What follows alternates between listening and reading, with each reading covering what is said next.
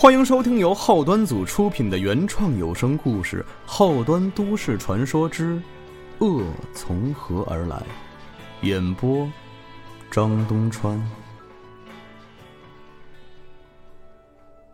大家好，我是后端组伟哥。听过我们脏事儿节目，我被判了死缓，那三期的朋友都知道。我二零一一年出狱以后，辗转了很多工作单位，试用期后都因为开不出无犯罪记录证明而被迫离开。最后经熟悉我为人的朋友介绍，开上了出租，从此兢兢业业养家糊口。像我们跑出租车的，都会有很多群，群里都是关系不错的的哥朋友。大家不忙的时候，就在群里交流交流业绩，分享路况信息，或者趁车上没有乘客的时候吐槽吐槽奇葩的乘客。偶尔也能线下聚个餐，联络联络感情。你看，总说同行是冤家，别的同行会有竞争，我们这行就不会。我们群里啊，有个特逗的哥们儿，叫大军，天津人，平时说话也是天津口音。经常听见他发的语音条，怎么就没活呢？或者是今儿给我拉了个姐姐，够了尊了，就是漂亮的意思。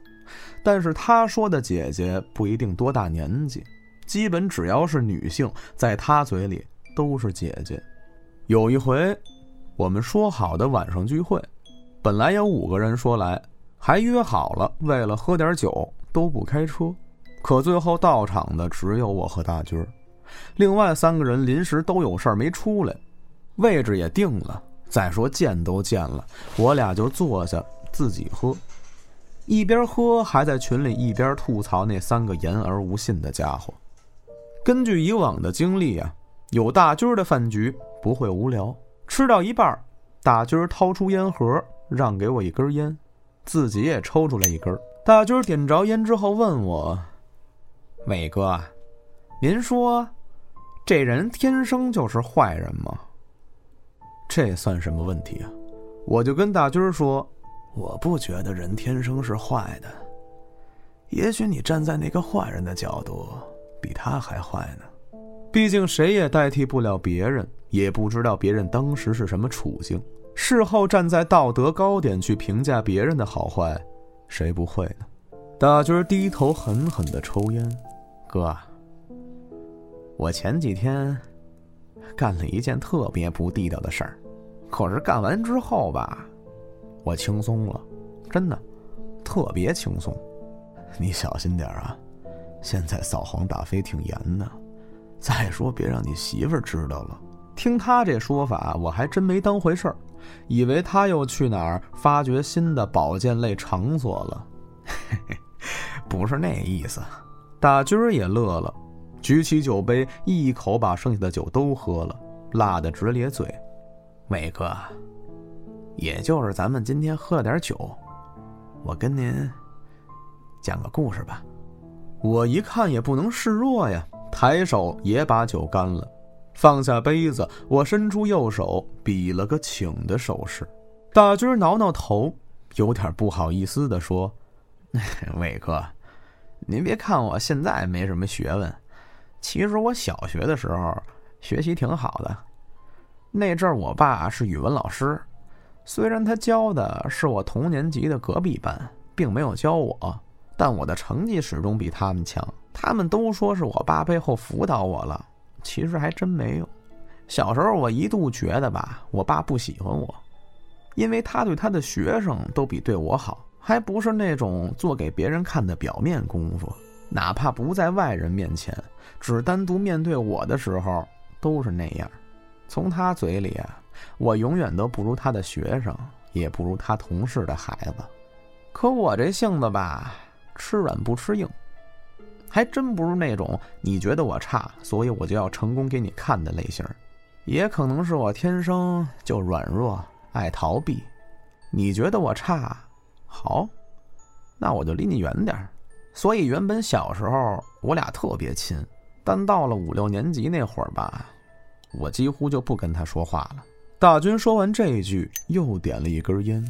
我知道，人喝酒之后有各种各样的形态，有的闹，有的哭，有的闹酒炸，也有的喜欢说话。这未尝不是一种倾诉。大家平时表面上看着都挺高兴的，其实现在生活压力大呀，心里都挺累的，能说说放松放松挺好。所以我也没拦着他，静静的听他说。我家是郊区的。我不知道伟哥，你能不能听出来，我说话的口音跟别的天津人的区别？一般情况，别的地方人听不出来。不过我到现在也没弄清楚，老宣武和怀柔口音有啥区别？这都正常哈。两千年的时候吧，我小学毕业，考上我们那个郊区一座重点中学。那年头，我这种农村孩子哪儿听说过重点是什么呀？就连“择校”这个词儿都是头一回听说。我那阵儿啊，真的就是井底之蛙，在自己学校里考得好，就特别知足了。其实放到重点中学录取的分数线面前，也就是个居中。能考上是能考上，但是人家学校并不完全承认你的成绩，需要再单独考一场，而且还有额外的赞助费。别看我爸是老师，收入跟现在没法比。那时候老师工资都不高，所以我的家庭条件就挺一般的。好在我爸寒暑假都不闲着去打零工，再加上我妈也上班，所以这个钱挤挤还是有的。那年暑假的时候，我爸忙着带我去学校报名和考试，可是他一直犯腰疼，经常疼得坐在台阶上走不了路。强忍着带着我报完名之后，他就跟另外一个关系不错的老师去医院检查了。说起来，胆小懦弱这点，我也是遗传自他老人家。做什么事儿都喜欢有人陪着点儿。我考试合格了，交完学费、赞助费，就等着开学了。这时候，我爸的确诊结果也出来了，淋巴癌。说到这儿。大军咧着嘴，似乐非乐地问我：“您能信吗？”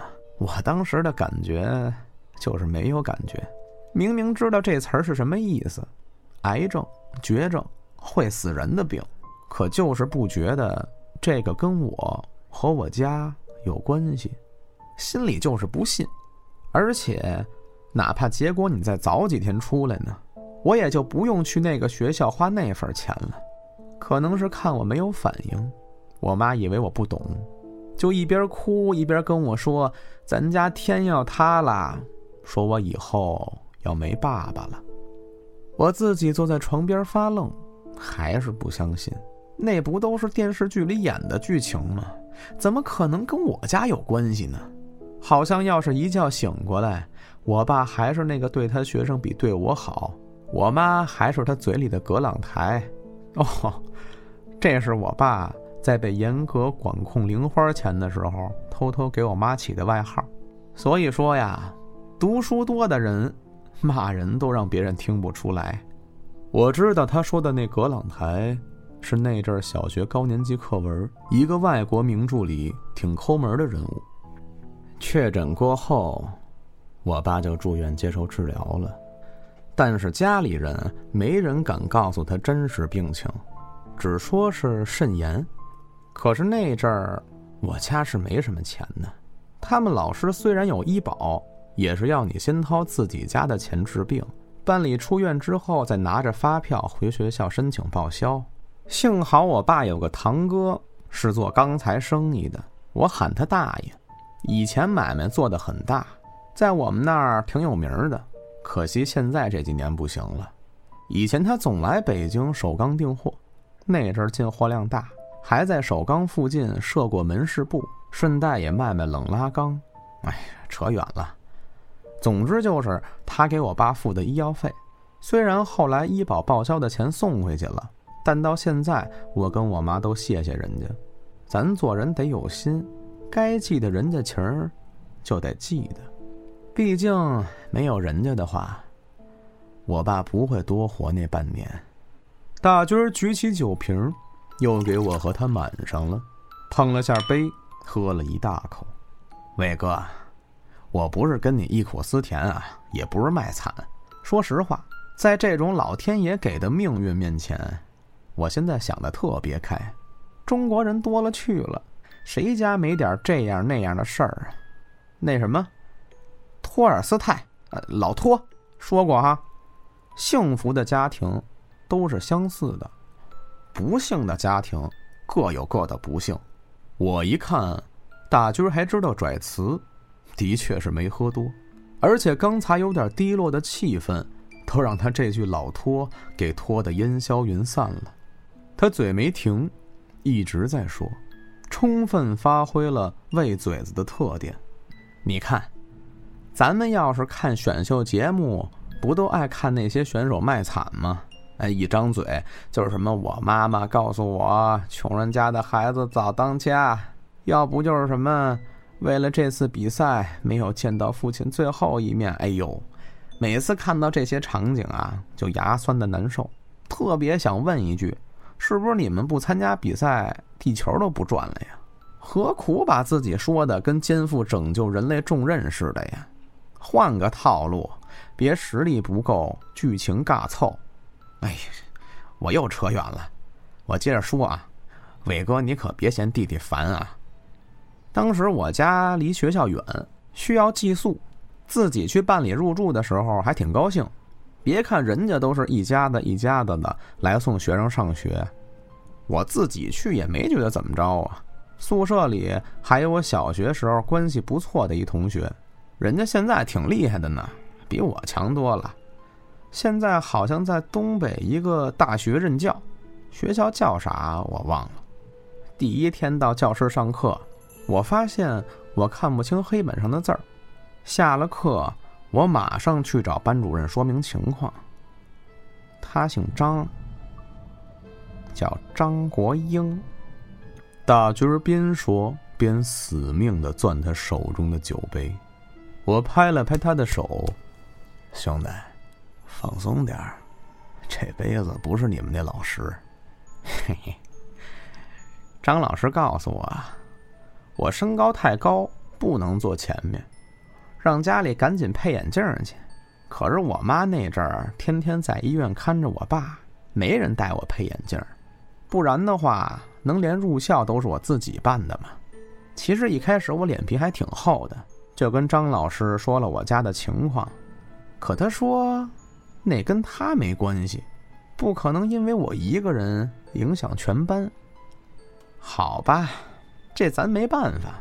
后面我就眯着眼睛。上完了一星期的课，但即便眯着眼，大部分也是看不清的。我不知道是初中的学习节奏很快，还是这种重点学校学习节奏快。从早上七点半到晚上还有晚自习九点半，错过一天的课程，第二天就追得很吃力了。再加上第二天我还是看不清，那阵儿我总走神儿。这个还真不能怪别人，我控制不住自己走神儿。每次看黑板一团模糊的时候，脑子里就出来我妈说的：“你要没爸爸了。”就一直想，要是真没爸爸了，我以后会什么样啊？我会像那种报纸上写的那样，穷人家的孩子最后特别努力的考上了好大学，够呛。小学的时候，中午都是在办公室吃饭，老蹭他们报纸看。总是有这样那样的寒门学子在垃圾堆里也能考上北大清华的例子，可我就知道自己不是那种优秀孩子。伟哥，你看我对别人看得稀里糊涂的，对自己什么货色心里还是有数的。就这么雾里看花的上完了一周的课，此刻的我就想赶紧回去找我妈带我配个眼镜去。可是周六到家的时候。我妈没在家，她还在医院。没办法，我爸那边离不了人。等周一上学的时候，我起晚了，是我堂哥开车送我去的，就是那个有钱大爷家的孩子。那阵儿他开的车我不认识，我只知道，当时在我们那地方算是挺显眼的了。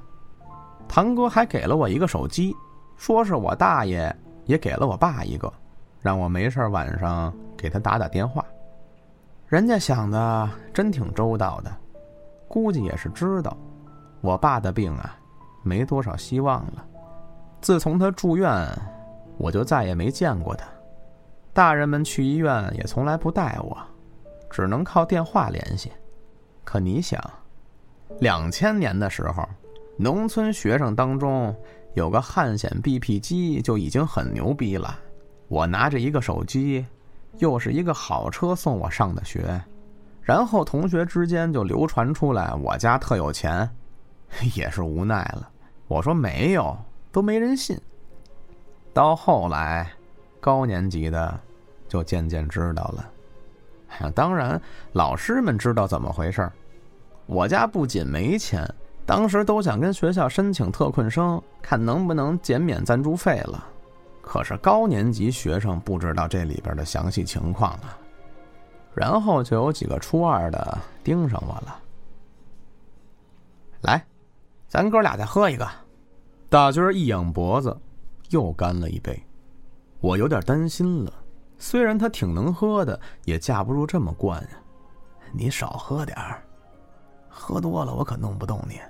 这话也没假，就他那大块头啊。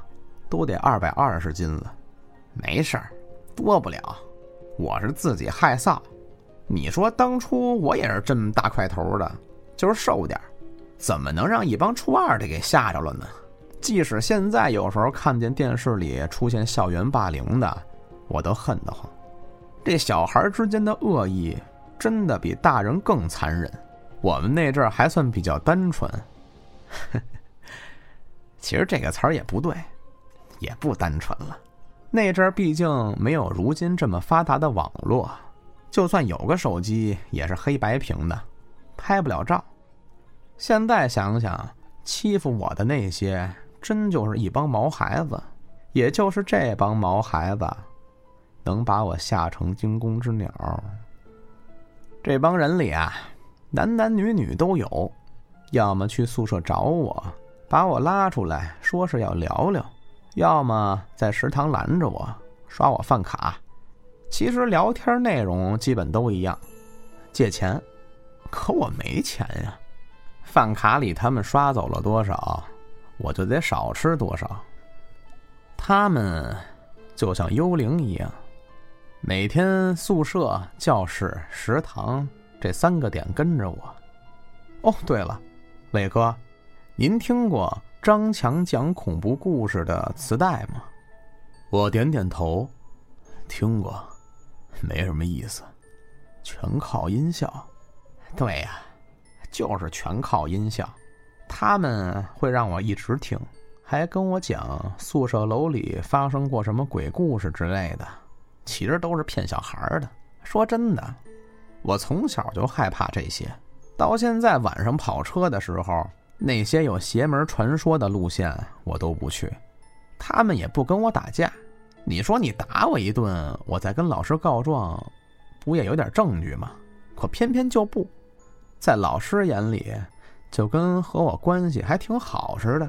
再加上我个高，你想吧，他们跟我勾肩搭背的走在校园里，或者是哪个犄角旮旯，怎么看都是一路人。只有我和我宿舍的人知道。并不是，可我宿舍也都是一帮初一的小毛豆子，谈不上谁帮谁。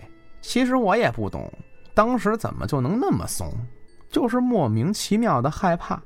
现在想想，真丢脸呀！我当时不算人高马大吧，好歹也站离人高啊，偏偏看见他们就跟耗子见了猫一样。那你也该告诉老师啊，多少能起点作用。大军听完，点点头。我告诉了呀，有一次应该是晚自习吧，我找班主任去说了这事儿。我班主任给我上了一节我受用一辈子的语文课，就教了一句话，就是他们怎么不找别人呢？检讨你自己去。这个答案我显然没想到，忍不住跟着一起生气。这老师也太他妈不是东西了。对呀，可后来那帮人更过分了，可能是在我这儿没什么好处，不甘心吧。我如果课间和其他同学在一起，会被他们单独拽出来，弄得我们班同学都不敢和我一块玩了。他们上体育课的时候，也会偷偷的跑到我教室门口，怪里怪气的喊我名字。那堂课的老师一般都会一脸嫌弃的告诫我，少跟高年级的一起混。解释也解释不清，最主要的是，也没人听你解释。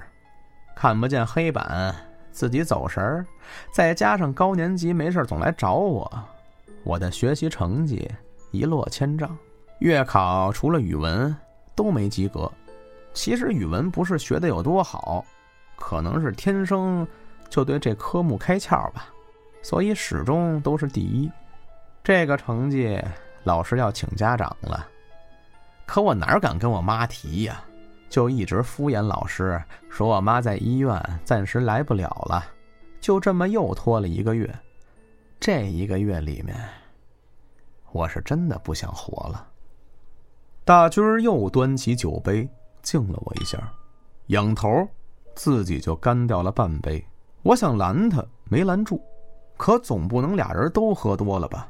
所以我只抿了一小口，咽了酒。我用筷子夹了瓣松花蛋放进嘴里，边嚼边说：“什么活不活、死不死的呀？那会儿你才多大呀？可不就是年纪小嘛，又怂又弱。我跟您说啊，不管什么样的悲剧，时间久了，当事人都能当笑话说。张老师他是班主任，也是语文老师。我虽然语文成绩好。”但他还是讨厌我，甚至有几次初二那帮把我堵在楼道里的时候被他看见了，可他训斥的却是我，而且就在那帮人的面前训斥我。后来他们就说，我跟老师告状也没用，老师不会信我的。那时我也会想，要是每科分数都高，我说的话，老师们是不是就信了呀？我就是自私，我不想面对初二那帮人，不想面对以后我妈看我失望的眼神，更不想面对我爸以后会死。我要是先死了，不就没这些事儿了吗？嘿，现在想起来就特别可乐，怎么就那么能琢磨呢？我想了好几种死法，比如半夜拿书包袋在宿舍楼梯栏杆那儿上吊之类的。可是有个问题，半夜我都不敢自己出去，想上厕所都得忍到天亮再去，更别提上吊了。自己总脑补，万一刚把自己吊上，面前就出现个红衣女鬼啥的，那能吓死我。您就说我当时有多怂吧。想了好多，最后决定传统一点。我好奇地问他：“什么叫传统一点啊？”嗨。离我家不远，有个专门卖那种种子农药和化肥的种子站。我去买了一瓶农药，怕对方怀疑我的目的，还买了一包番茄籽儿。到现在印象特别清楚，那瓶农药是两块五，番茄籽儿是五块。买完之后就一直放在宿舍床底下，也是害怕，不想死啊！谁真的想死啊？我那阵儿呢，喜欢写故事，其实也就是把小时候看到的一些武侠角色写出自己想要的结局。比如金庸小说里的那个胡一刀，我就给他写了好几个结局，有点类似现在的同人文。因为我觉得他死的冤枉，所以基本都是很泄愤的剧情。当然了，这跟我生活中很怂需要发泄也有关系。没想到的就是这些，后来成了我的把柄。第二个月月底是期中考试，不出意外的我又没及格。火上浇油的是，期中考试成绩出来的第二天，学校领导进行班级检查的时候，我的胸卡和桌照被初二那帮人抢走了。这些是检查项目。我们班主任张老师当时差点气炸了，等学校领导们走了以后，直接给我妈打电话了，还把我妈喊到学校。我还上着课呢，就看见我妈从教室前面窗户往里看，眼睛红红的。旁边就是班主任，还在指着我说些什么，看表情不会是好听的话。我妈哭了，她肯定没想到我会变成现在这样。我一看这情况，我也别磨叽了，举手就要去厕所。出了教室，我就直接跑出教学楼，回了宿舍，拿上那瓶药，又跑到宿舍楼后边。当时想的可周全着呢，不能在宿舍里喝。他们找不到我，肯定会回宿舍找。万一被发现了，给救回来了，不白折腾了吗？机智的我早就看好地方了。我打断大军的话，问他：“你这得意什么劲儿呢？你这心里，别说放在当年不正常，放在现在都是个另类。”大军点点头，很认同我的话。这个还真得承认。我找的地方是哪儿呢？就在宿舍楼后边，有一片荒草地，旁边正建着新的图书馆。我背靠着宿舍楼，找了个墙角坐下。这位置是个死角，不仅从宿舍里看不到，即使在外边，如果不是站在荒草那里，也看不见我。然后我就拧开了那瓶药，开始往嘴里灌。您还记得非典时期，各处喷的过氧乙酸吗？和那个味道很像。我闭着眼，就往嘴里灌了大概半瓶吧，特别涩。说到这儿，大军又举起酒杯，干了一口，咂吧咂吧嘴。您别说，嘿，跟这玩意儿啊，也有点像。我笑着骂了他一句。你呀，别胡说八道了。嗯嗯嗯，行。大军明显有点上头了，眼神开始不那么聚焦，就是你们都见过的那种喝多的眼神。他拍着大腿，好像特别后悔一样，继续说：“那玩意儿太难喝了，嘴里苦涩，嗓子又烧又疼的，就是见效快。没多久，我就没意识了。”可我最傻逼的是，没想到图书馆工地那边有工人，有人就算了，可偏偏还有一工人想去荒草那边方便，于是他就看见我了。等我再有意识，就是医院急诊室，呃，抢救洗胃，大军头一下子抵在桌子上，震的酒都洒出来了一些，我也能看出来。他情绪上来了，推推他，试探着问：“要不，咱们今天先到这儿，改天再去。我先给你送回家。”伟哥，我没事儿，主要是抢救过程我忘了，而且后边两天都是意识混乱的。那两天我分不清现实和梦境，也说了好多伤人的话。不过，也就是因为那次，才知道我在我爸心里有多重要。他一听说我这样，当时就要跳楼了。他觉得我当时的行为啊，都是他造成的，不想拖累我。就算家里人都瞒着他的病情，可他怎么也是一个老师啊！一看医院科室大夫给的药，自己就能猜个八九不离十了。我怎么就这么自私呢？为什么要做那种事儿啊？我也不知道说什么好，只能安慰他：“你不是自私，你就是年纪小、胆子小，想逃避。”大军抬起头，否定了我的说法：“我就是自私。不过更自私的是学校，因为我这次事情很严重、很恶劣。”算是建校历史上头一次发生这种事儿，班主任、德育主任、校长把我的书包和宿舍都翻了一遍，收集了所有东西，包括我无聊写过的故事，都收集起来了，就是为了证明我自己本身有不健康的思想，为了证明我的叛逆心理和对暴力的冲动。特别逗的是。连语文和英语书插图上胡写乱画的都找出来了，收集到一起来总结分析我这个学生自杀的原因。他们也终于听了我宿舍同学的话，认真看待初二那帮人对我的骚扰。说实话，我也没觉得算认真，就是找个靶子去推卸责任。没等我出院，就听说。那里边主要挑事儿的那几个学生被开除了，没有任何对峙，也不担心是不是冤枉对方，就直接开除了。当然，我真的没有冤枉他们啊，他们是活该。可正常的话，就算是法院审判，也得给个开庭判决的过程吧。其实，如果一开始班主任听了我的话，愿意伸手帮帮我，事情会到这个地步吗？之后就是追究我的责任。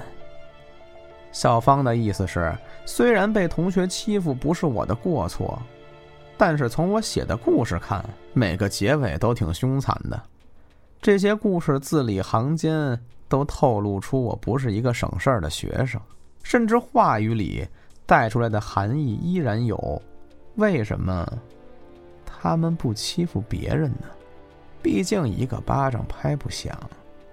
而且我有矛盾有纠纷，不跟老师说，却采用极端的方式威胁学校，对学校造成了极大的负面影响。对我的处理建议是劝退，我是不是得谢谢学校？劝退比开除好听点但实际结果是一样的。最后我家里人找到学校，意思就是。如果学校执意劝退我，那就上法院吧。我是受害者，却要被开除，这说到哪儿都不合理呀。学校权衡了好久，怕事情闹大，最终没有劝退我。但是从那时候起，所有老师也都不敢管我了。我知道，他们害怕我再做什么事儿，怕我再去恐吓、威胁学校。可我当时的目的真的不是想吓唬谁，就是想一死百了，真就是为了不用面对那帮高年级的人，不用面对我妈的失望，也不想知道没有爸爸到底是什么感觉。唯一没有的想法就是去吓唬谁。但凡当初在我第一次跟老师说这事儿的时候，他能帮帮我，哪怕他能信我。也许就不会到这个地步了。最后的结果，居然是被开除的开除，放任自流的放任自流，只有学校和老师最无辜。大军真的喝多了，完全沉溺在自己的回忆里。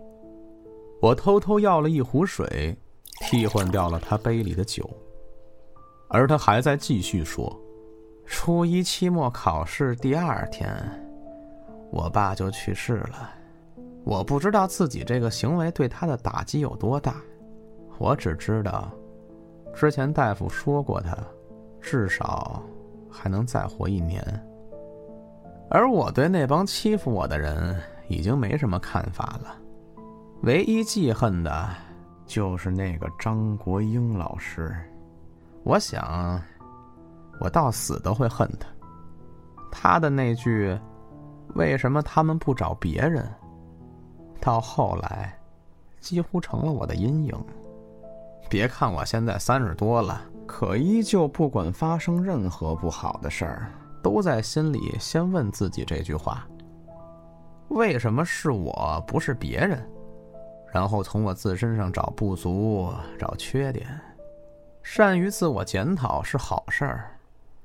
可如果所有事儿都一门心思自我检讨，就不是什么好事儿了，因为最后的结论往往都是我活该。我觉得有点冷，环顾四周，饭店里还是挺热闹的，每桌都在高谈阔论，只是莫名觉得温度下降了。我把水杯递给大军，看他喝下去。果然没分辨出来，你也别钻牛角尖了。都过去了，好好活着才是对家里人的报答呀。大军喝完热水，听见我的话，特别认真的瞪着我，尽管眼神还是酒后呆滞的模样。伟哥，你错了，我自己想走过那个坎儿太难，迈不过去。这些年好多次回到学校，看见他，我还是想揍他一顿，但是那样我不解恨，那样他还是无辜的好人形象，这可不行。我就眼瞅着他从老师变成主任，越爬越高，甚至在学校官网上，他的照片还配上“德艺双馨、为人师表”这八个字儿。操！真他妈虚伪！我真的忍无可忍了。大军突然乐了，咧嘴没出声音。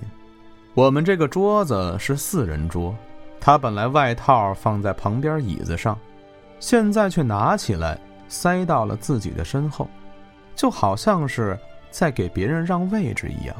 随后，他又拆了一套新餐具。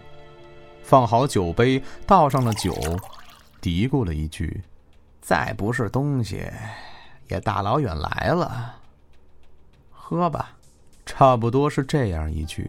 大军声音低，我也没太听清，而且我当时也有点脑子慢，没多想，就是有点冷。我悄没声的把外套穿上了。我问大军：“忍不了，你想怎么样啊？”嘿嘿，大军笑得两眼放光。我能怎么样啊？我收集了好多张老师的照片，找人给他 P 图，那叫什么技术我也不懂。AI 换脸，特别真实，挂到学校官网和百度学校贴吧里去了。贴完照片当天晚上。贴吧和学校官网的留言板就是骂声一片。我还知道他住哪儿，在天津河西区的梅江小区。可以说，我这些年一直都在关注他。他升职，他搬家，他儿子出国留学，他儿子结婚，他孙子上幼儿园。说到这儿，大军把头转向了那个空位置上，就跟……